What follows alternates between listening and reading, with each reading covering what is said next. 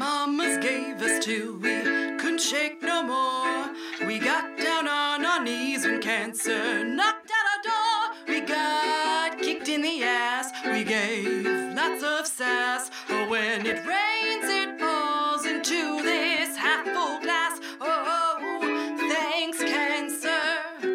Thanks, cancer. Thanks, cancer.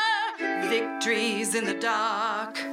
Hi, I'm Mimi Hall, And I'm Leanna House. And you're listening to Thanks Cancer. We are two cancer friends. And we're not doctors, we're not nurses. We're not shrinks, we're not psychics, we're not shamans. no, and cancer's pretty hard too. I so mean, cancer's a little hard. you might hear some swearing words Some in the swears. episode. Ben, we hope you'll enjoy it. This is the podcast we wish that we had when we were going through our treatment. It's it's your mother's cancer this week because my mom had cancer. Oh, Leanna, this is the anniversary, right? Today. This is the anniversary. So we are recording January 1st, 2019. Is the 20th anniversary of my mother's death from breast cancer. Mm, and she was 46, turning 47. She never saw her 47th birthday. Okay.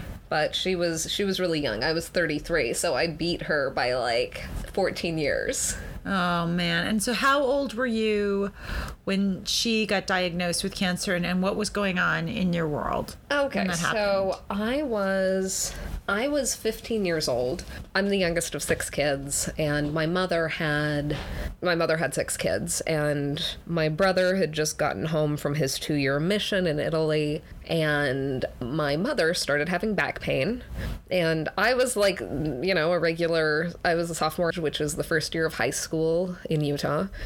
I mean, 15 years old, just like, I don't know, ding dong 15 year old trying to figure shit out. Oh god. But it was me and my sister and my brother at home. The older kids had moved out, so it was three kids at home. My one sister was engaged to get married.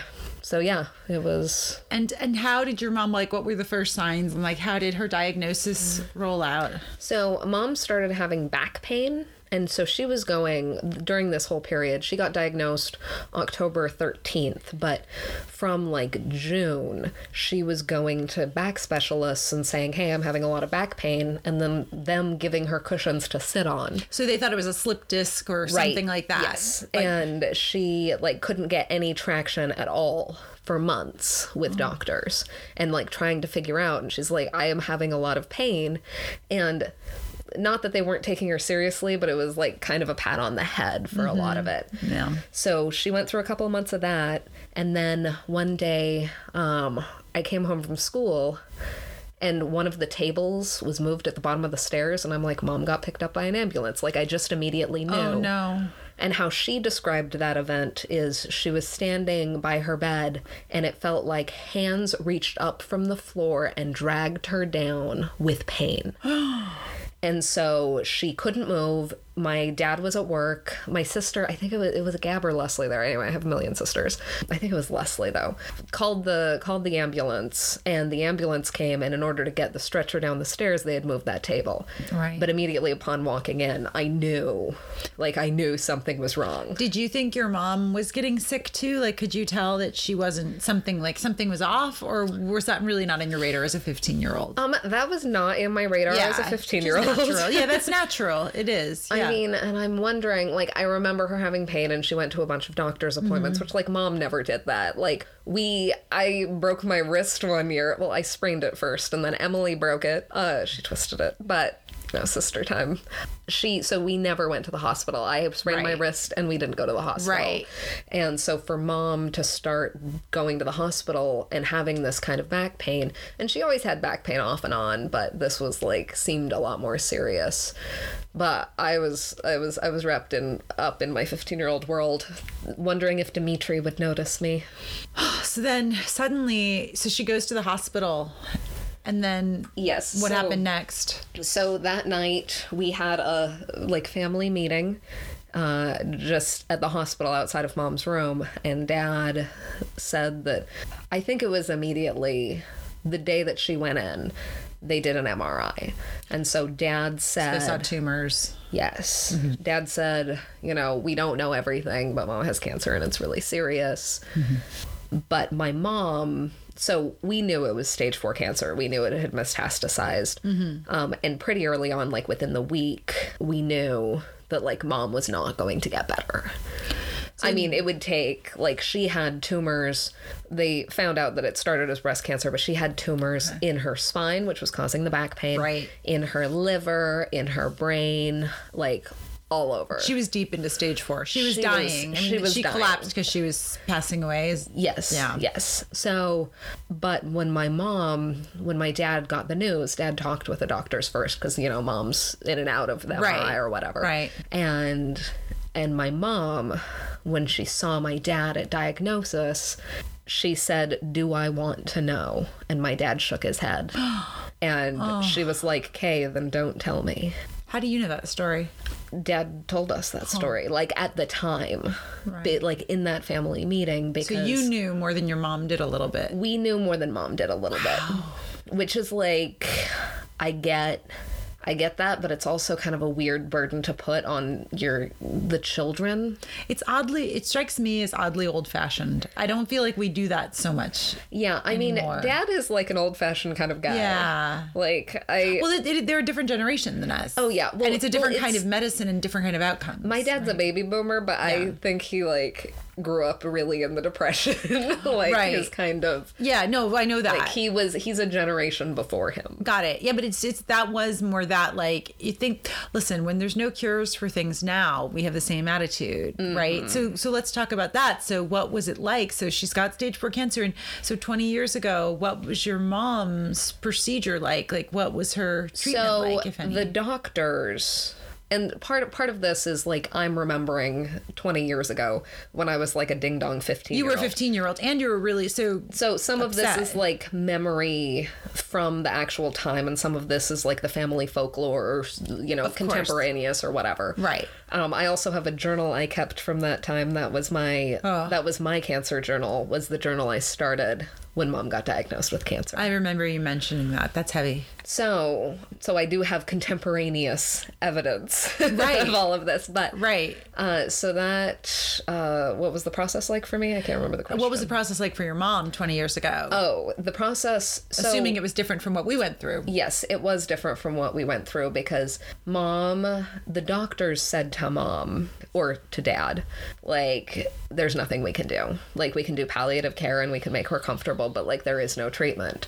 But mom and dad wanted to fight, and part of it was like she had kids in the house. Like, she wasn't ready to give up because she didn't want to know that she was dying. So Right. they did chemo. They're like, okay, well, I mean, you can do chemo. Like, you know, Maybe. it might have an effect. It might like give her a couple more months. Oh. Because right when she was diagnosed, that first week, the doctors said she is not going to survive to see the new year. Like this disease is going, This disease is going to kill her immediately. and this was in October. This was in October, and they said they, that she wouldn't see the beginning of the year. So mm-hmm. she did two rounds of chemo, and that chemo. Because my chemo, it felt like I had the flu or I had like a bad hangover. Right. But mom's chemo, she was Vomiting down, vomiting. She couldn't taste any of her food. Yeah. Like she put away, she hid all of her chocolate from us kids because she was like, it tastes like metal right now. And I want to be able to appreciate this after I don't have this chemo side effect. Uh-huh. So that was really rough. But other than that, she didn't have any treatments because you can't do surgery, Right. you can't do radiation. Right. So she didn't have a lot of treatments. She did, um, so immediately she didn't have a living will. And it was hard for me as a 15 year old because we know mom's going to die. We know she's going to die immediately. How much do you try to keep someone alive? And like, I wanted mom to live, obviously. But But if she's gonna die anyway, like watching this suffering, mm-hmm. because around Thanksgiving, mom had pneumonia mm-hmm. and went into the ICU, and mom was dead. Like they did they resuscitate her. Oh gosh. And after that, she was like, "Do not resuscitate me." One of the things that's striking me as you're talking about this story is to think about someone who's so sick going through chemotherapy because we were basically healthier and stronger by sh- two or three shades from your mom or Oh, yeah. more or more really because Yeah. there's no there's no bottom to the depths of stage 4 cancer it's just how much you survive right Oh, and and I mean to think about going through chemo when you're that sick too like she was at the point where she was collapsing from cancer in her bones and everywhere else so Mm-hmm. to think that like she was going through chemo um, we could have even gotten the same dosage maybe but with our stages it would have been maybe easier for us to manage you know what i mean considering the stage she was in i'm just Yeah. taking that in that that's a different stage and also i think too nowadays they probably would have had her on bed rest or she was in boston she would have been at dana farber Well, maybe on she was IV. on bed rest for a long time, but mom didn't like Oh. rest very She much. do bed rest i get it No, she didn't. She didn't do much Well, bed rest with that's- six kids. nothing would change that with someone's personality type that's Yeah, so Oh. her treatment, her treatment was minimal, and everything was like just super traumatic. So, what was this like for the other kids? And what was this like for you as kids? Like, what was it like for the family? So the family, mom was the spoke of the wheel. Like I think a lot of moms are spokes of the wheel. You mean the hub, the hub of the wheel? Oh yes, the hub of the wheel. So a lot of moms are the hub of the Mm-hmm. Yeah. wheel. So when you don't have that, everyone kind of goes spiraling off into their own direction. Really true, yeah. So it was kids were 15 to 25. She had two married kids, one recently engaged, one in college, and two in high school. And like all of these are very tender ages Mm-hmm. that need their mom in different ways that now can't have her. So for the family, like we just spiraled off into our own little universes. Like there wasn't, after that like initial family meeting, it's like not. Kind of went into your own worlds and protected yourselves a little Ye- bit. Yes. Huh. I mean, I remember going. I'm trying to remember if there was like events where we sought each other out. I mean, we were also spending like so much time with each other in the Yeah. waiting rooms of hospitals. And my family's like loud and boisterous, and we all kind of cope with humor. Mm-hmm. And the ones of us that don't cope with humor, we cope with volume. So we were given like our own private waiting rooms a lot because we were loud and like I don't know, punching each other and like um, The, the sturdy, the sturdy furniture in the hospital was breaking under the pressure of the House family. I mean, there's a lot of us. the Huntsman Cancer Center barely made it Oh no, this was not the Huntsman. Oh. we were at St. Mark's, which is like an itty bitty, and they like have. You know what? I don't even know. And 20 years ago, it was like nothing. okay. So mom didn't even make it because she went and she like I mean she could have been transported by ambulance, but Mm. like by the time that they did the first test, they're Mm-hmm. like, oh, this is cancer, and there was no reason to transfer her. I got it. So the family is loud and boisterous, but and so we're we were spending a lot of time together, I guess, like being in denial about what's happening. Mm-hmm.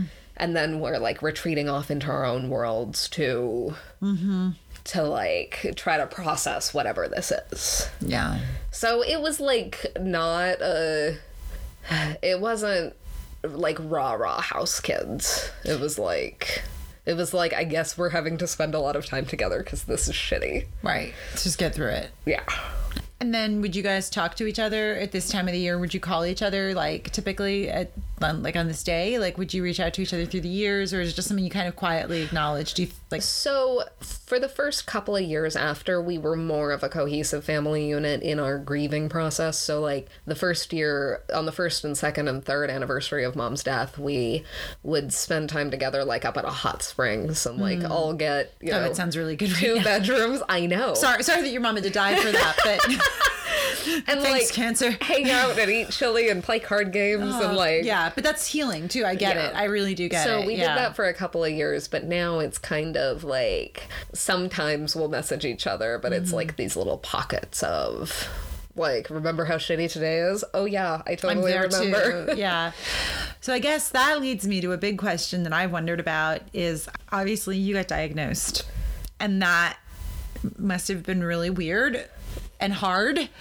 So talk to talk to us about like what the echoes were like of that experience for your siblings and you, you know, cuz let's talk about like how many years after your mom got diagnosed were you diagnosed? So mom was diagnosed in 1998 at the end of the year, and I was diagnosed in 2016. So it was 18 years. Mm-hmm. Is that right? Yeah, it sounds about right, I think. So I it was 18 years later and once I heard that it was the cancer diagnosis, like it's the same time of year. I'm going light. through chemo at the same time. It's like those same holidays that are hard anyway. Because, mm-hmm. like, Thanksgiving, like, I remember last Thanksgiving with mom. Exactly. Christmas, I remember that last Christmas. New like, Year's Day. Oh my God, New Year's Day and coming home from, like, a date with my first boyfriend and, like, finding my mother dying in the hmm. downstairs bedroom. Like, all of those things. Like come up more vividly when you know you're kind of going through the same thing. Also, I think one of the things that you've had the experience of that I haven't is you've actually seen someone die of cancer. Uh, yes. That's Um, that's visceral. yeah, well, and I saw like the slow decline because it was from diagnosis to death was two and a half months for mom. Which sounds fast to us, but when it's like there, it's probably a very slow experience. Uh, yeah, I mean, and it's like slow and like hopeless, I think is the Right. hardest thing. So, as I was going through this process, it was like walking in mom's shoes in a way that I never had before. And that was really hard because it was like understanding that process from the inside. Mm-hmm. And it's this good thing and like I felt close to my mom but it's also like I never I never wanted to know this. Right. And like, as I'm going through this process, like, my doctors were totally confident that they could cure me. Like, totally. Like, it was never even a question. Once I got the diagnosis, it wasn't a question of if we're going to cure me or not. It's a question of, like, single or double mastectomy. And unlike some other patients, you come um, at this from a very medically informed platform where you can take that news in, I think. Right. And mom, like, wouldn't have understood any of this in the way that I do now, having both had a mother that died of cancer and, you know, working on the periphery of hospitals for so Right. long. But uh, as I was going through this process, I was having my cancer as I walk through my own experience, but also walking through it with mom, imagining having a 16 a 15 year old child. Imagine watching my children watch me die. Imagine that hopelessness in a way that like like i was walking mom's path to for all of those anniversaries because how could you not you know?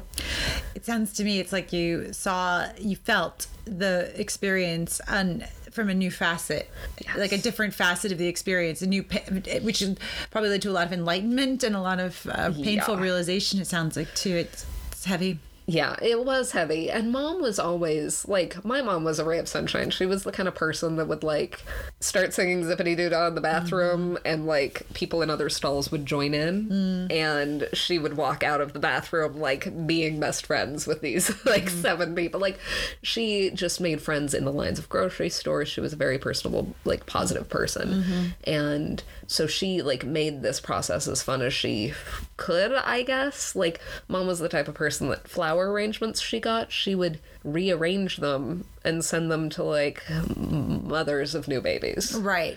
Right. Like that's the kind of thing that my mom did, but she also like made things fun by like one time she like was pointing the remote at the at like the window and like trying to turn on the window. Right. And she was hopped up on drugs. Like I think this was part of the time that she was in the ICU and my was it my dad or my brother? Anyway someone said to her like really painfully like seeing mom so disoriented. You know that's that's the window that's not the tv and she like gives him a sidelong glance and she's like yeah no i know i'm just messing with you like mom would do things like that. And i took it because I didn't want my experience to mirror mom's in every way. So there was a lot of things that I went to kind of more of an extreme or like certainly cutting my hair, like shaving my hair off. I was like, mm-hmm. that was such a traumatic incident for me as a child because mom, you know, burst out into tears one night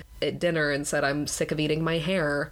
And we went into the downstairs bathroom while mom sobbed quietly and my 17 year old sister shaved my mother's head. Mm-hmm. So that was such a traumatic experience that I'm like, Cersei Lannister, I'm gonna like cause cosplay my Right. head shape in cancer.